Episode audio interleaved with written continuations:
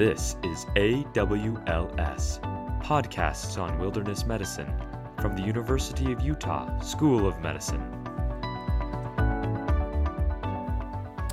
My name is Joey Fyans. I am a physical medicine and rehab physician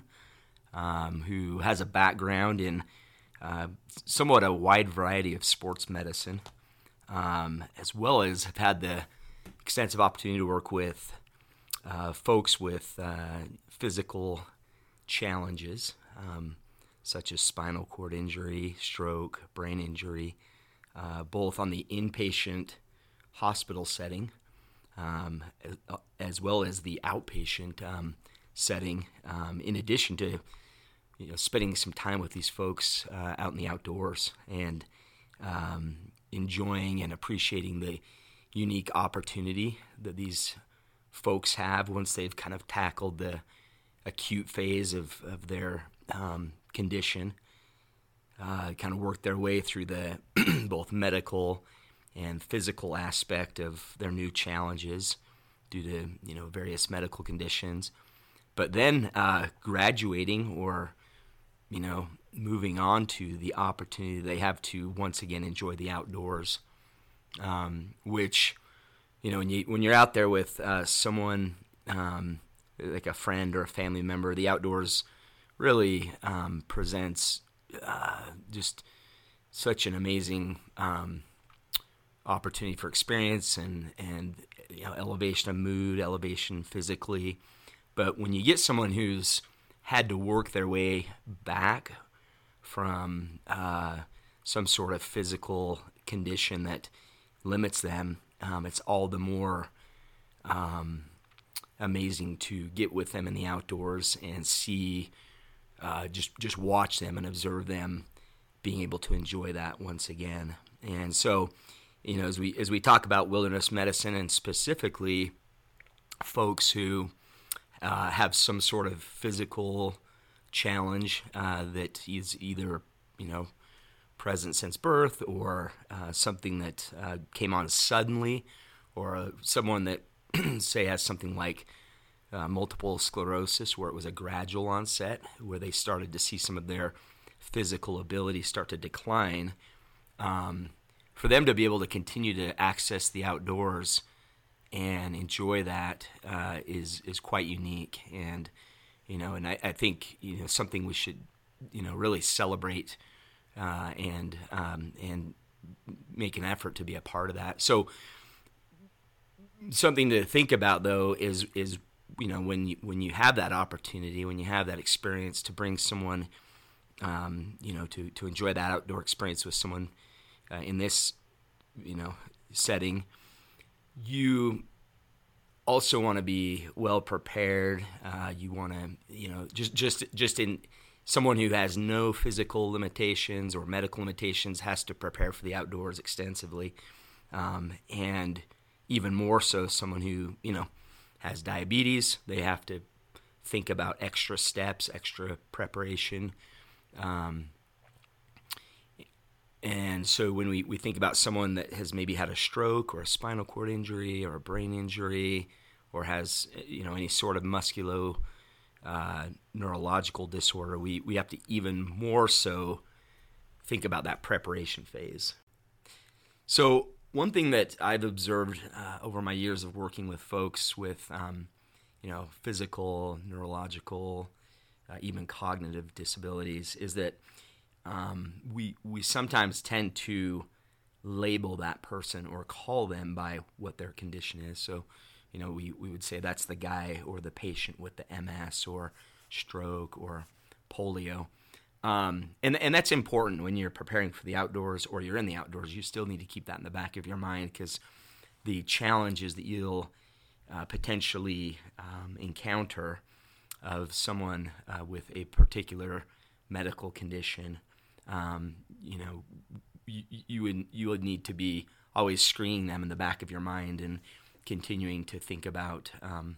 you know what challenges may be unique to them. So, like in multiple sclerosis, um, too much exertion over a, a, period of time or too much heat can really have a uniquely a negative impact on their ability to continue on a trip or a, you know an excursion.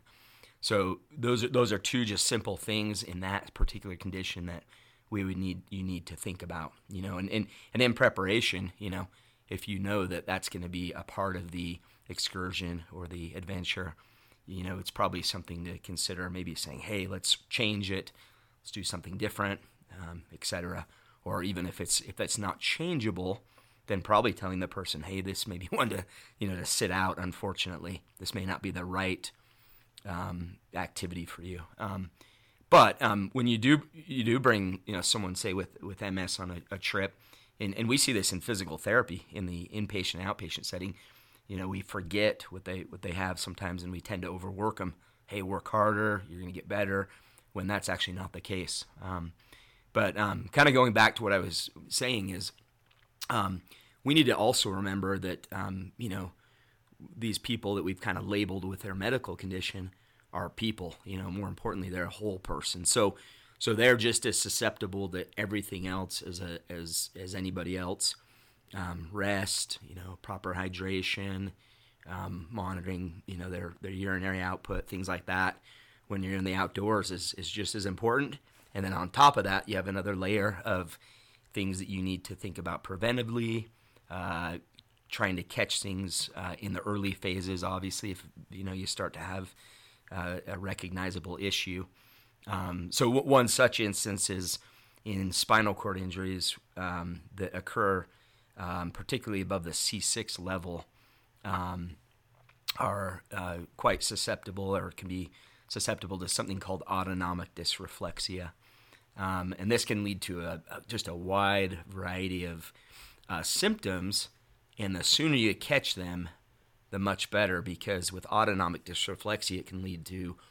ultimately something like a stroke or even cardiac arrest. Because what happens is that, um, from a basic cardiovascular or physiological standpoint, their their blood pressure can skyrocket, but their heart rate can drop, and so you can kind of imagine how that affects their cardiac output and then can lead to a stroke or cardiac arrest. But some of the some of the early symptoms that you can identify in someone like that um, would be, you know, they start sweating more than usual, anxiety. You know, you check their pulse; it's lower than you'd anticipate for that particular activity they're involved in. They can have dilated pupils, even goosebumps um, on the lower part of their body that's below the level of the spinal cord injury. So, and something as simple as like a stuffy nose can be the earliest sign. So, you can kind of see um, how you know this this could be quite challenging, um, but how it you know that that vigilance um, on the part of those who are responsible, you know, or have the training to help um, all the participants on an adventure, um, you know, how how much they'll rely on you. So, so some things that can cause autonomic dysreflexia can be as simple as like an ingrown toenail, um, you know, just just some um, constipation, uh, some a pressure sore, or even like a sunburn. So, um, so you can see some of those are, are fairly unique to the outdoors, like a sunburn or a you know something that just is rubbing that that may not be something they experience in regular activity, but but as, as they participate in an outdoor activity and they're placed in say a modified wheelchair or even a, uh, you know on a raft or something like that. It may be a new environment that they're not able to uh, understand how it affects their condition. So, going back to um, some applicable you know, thoughts, you know that, that I have and, and that, that you, you know, others may have when you're looking at you know and enjoying an outdoor adventure with you know a family member, or a friend, or you know whatever it may be uh, that has some sort of you know uh, physical or cognitive challenge. Um, I think preparation is is you know obviously the most important thing because if you're prepared, um,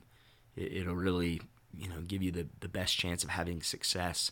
Um, I, I, remember uh, when I was in college, someone taught me the seven P's, which is prior proper preparation prevents pitifully poor performance. So,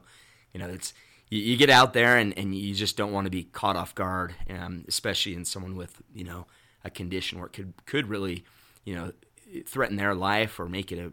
the um, you know rescue you know really challenging or you know cause a situation where they become further impaired or you know have a forbid a, a you know a, a life challenging uh, circumstance. So as, as you as you kind of look at that, you know, just kind of saying, okay, is it is this something you know something I want to, um,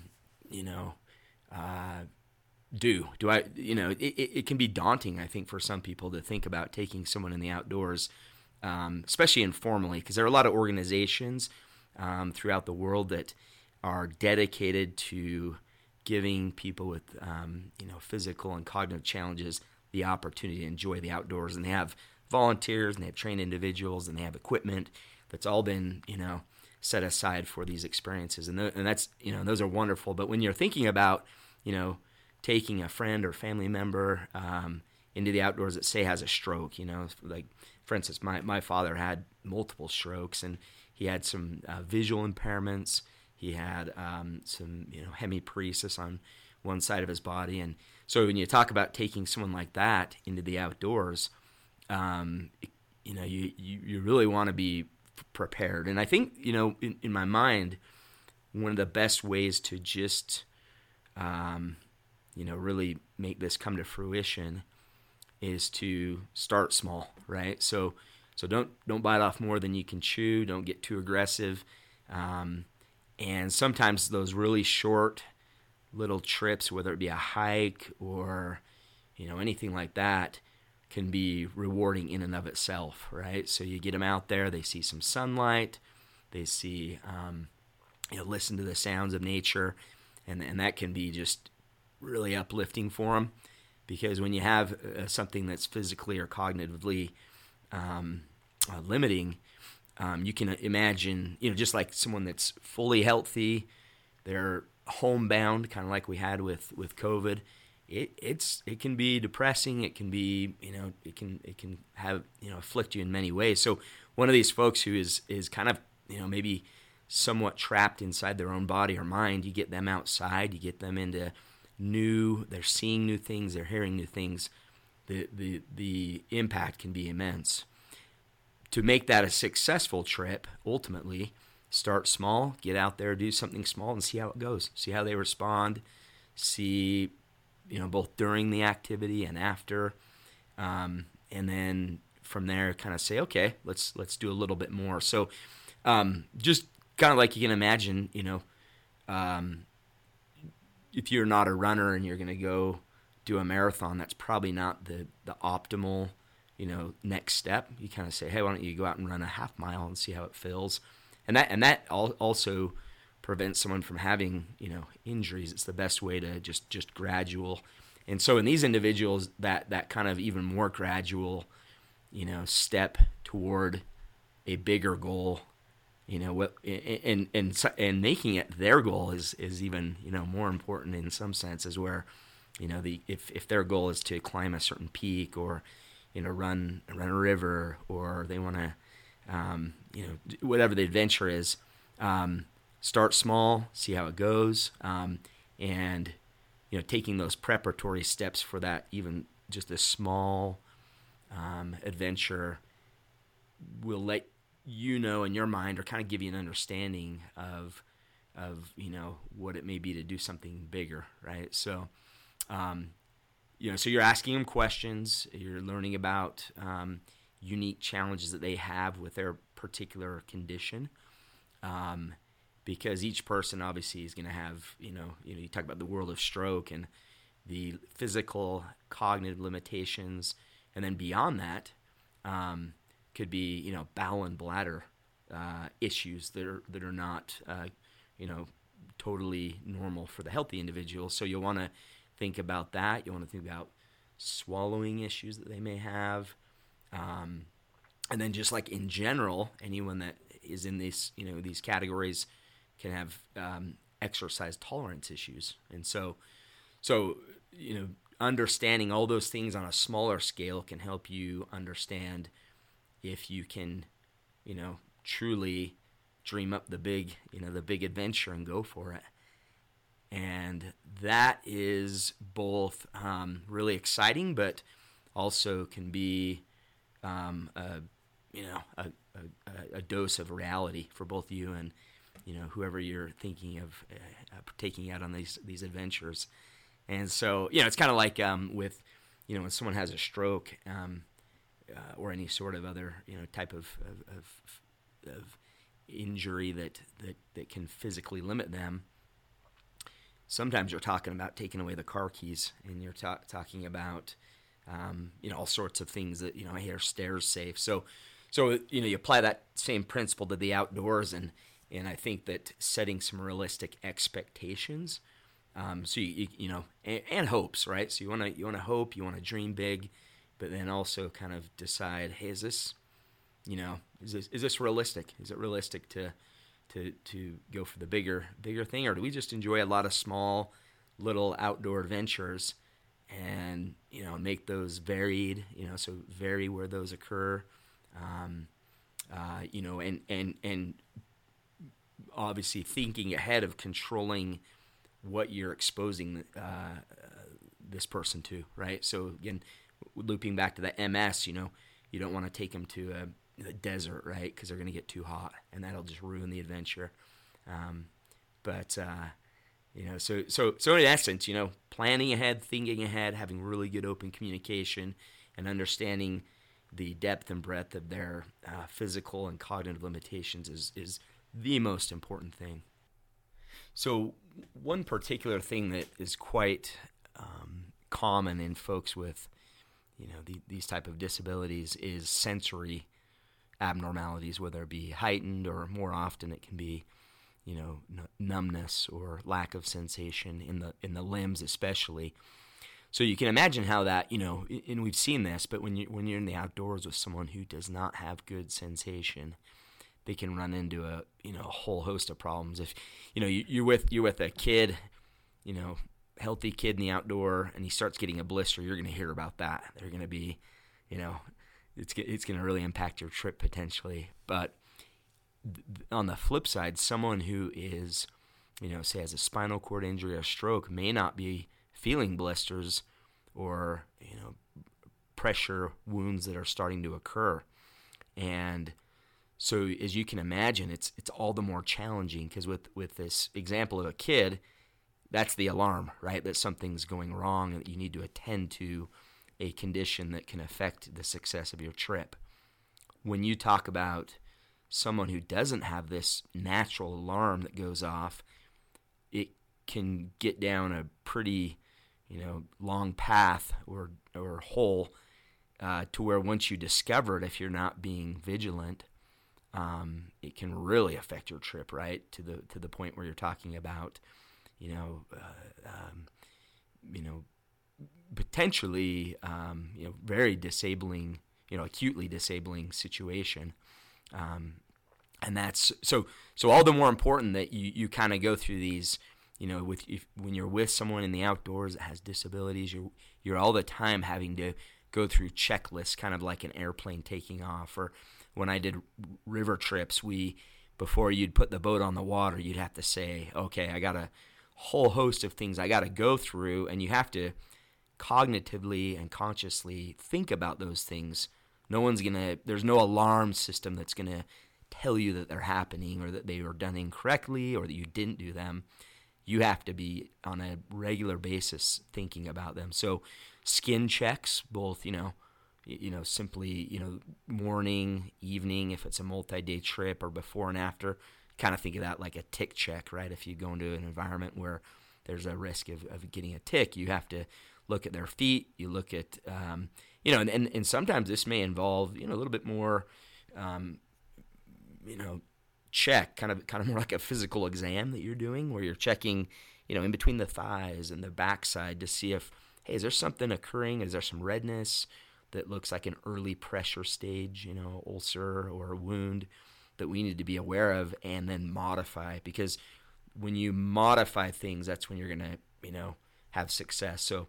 so that that's a simple example. Um, is is you know sensory abnormalities you know someone with those and you're in the you're in the wilderness you're out in the outdoors you're enjoying a, a day trip um, you just need to be aware of those similar to as you would like a like a tick check it's just got to be done it's important Um, it'll prevent sometimes you, if they come back from an adventure and they have developed a negative, you know, or a you know something physical that occurred that subsequently you know puts them in the doctor's office. They have to have medical care. The, the, the big concern there is you know, and I've seen this is it it becomes a detriment for their desire to participate further in the outdoors, and and that's the last thing you want to do is have someone you know kind of go out on a limb, go on an adventure, have positive experience initially. They see you know see the sun, they're out in the sun, they're feeling the wind